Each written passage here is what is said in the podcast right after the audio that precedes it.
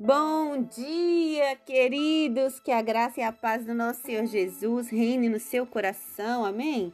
Aqui é a pastora Nath, eu quero deixar uma mensagem para você. Hoje o livro é 1 Timóteo, capítulo 2, a partir do verso 1, que diz assim: Antes de tudo, recomendo que se façam súplicas, orações, intercessões e ações de graças por todos os homens, pelos reis e por todos os que exercem autoridade, para que tenhamos uma vida tranquila e pacífica, com toda a piedade e dignidade. Amém. Glória a Deus, queridos. Hoje nós vamos falar um pouquinho sobre a importância de orar um pelos outros. Precisamos orar, principalmente por aqueles que estão no caminho errado, para que eles se convertam pois esse é o desejo de Deus. Olha só, no verso 3 diz assim: Isso é bom e agradável perante Deus, nosso Salvador, que deseja que todos os homens sejam salvos e cheguem ao conhecimento da verdade. Glória a Deus por Jesus Cristo, porque ele morreu naquela cruz não foi somente por alguns, ele morreu para todos todos que precisam de ser resgatados dos seus pecados, dos seus delitos, todos que carecem de uma redenção, de misericórdia e de graça. Hoje, pela graça de Jesus, somos salvos, queridos. Por isso precisamos orar por aqueles que ainda não entenderam isso, por aqueles que ainda fazem coisas erradas, por aqueles que estão em caminhos tortuosos e mais por aqueles que exercem autoridade sobre as nossas vidas, porque se ele é autoridade na nossa vida, a gente tem que obedecer, certo? A gente tem que fazer tudo o que eles decretarem. Então, para que a gente tenha uma vida pacífica, de, com dignidade, precisamos orar para que Deus converta esses corações, para que eles se quebrantem, para que eles sigam os caminhos do Senhor.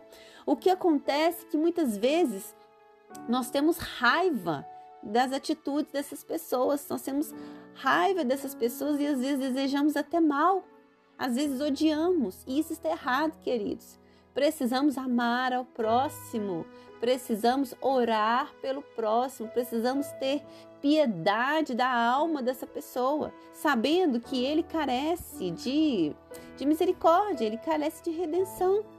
E às vezes assim a gente fica achando que a pessoa está agindo mal, mas na verdade ela está sendo usada pelo maligno para fazer dessa forma. Ela precisa de se libertar, ela precisa de Jesus e nós, como cristãos, precisamos nos levantar para orar por essas pessoas. Se você continuar a ler o texto aqui, você vai ver o que ele diz aqui no verso 8.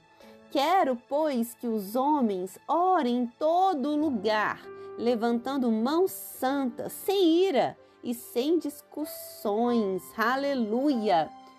Afasta de ti a ira. Não fique irado, não fique bravo, não tenha raiva daquilo que ele está te fazendo, daquilo que a pessoa está fazendo, não. Não fique discutindo. A palavra de Deus não é para discutir. Sabe, tem coisas na vida que não se discute, política, religião, Futebol não se discute. Aceite a opinião do próximo. E se você achar que ele está errado, porque você tem um manual que diz o que é certo, que é a palavra de Deus, se você ter certeza que ele não está seguindo ela, ore por essa pessoa. Agora nós temos que orar pelo nosso governante, porque o nosso governante não tem princípio e valor nenhum cristão. Então precisamos orar pelo nosso próximo governante que vai atuar a partir de 2023 e não desejar mal para ele, não criticar.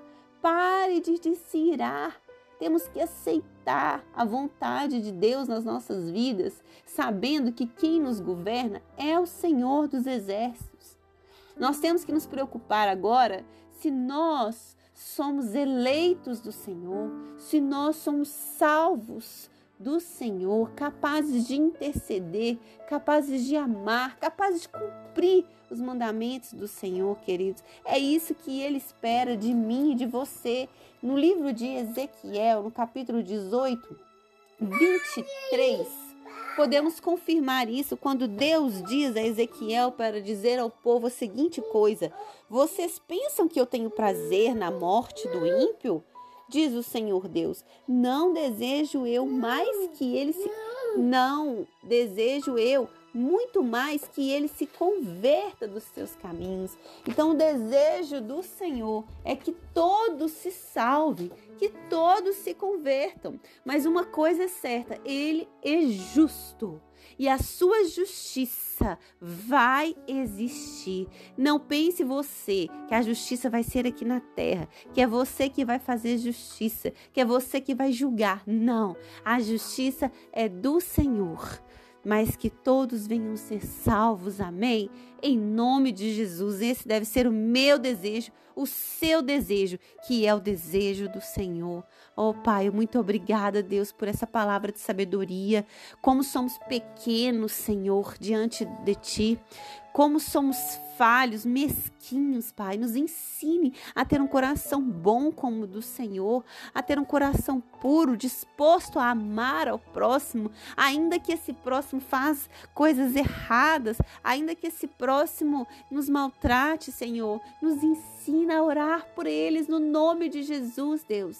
Que possamos abrir a nossa mente agora, Deus, e o nosso coração e desejar que essas pessoas se convertam nos seus maus caminhos, em nome de Jesus. Amém, queridos? Que Deus te abençoe.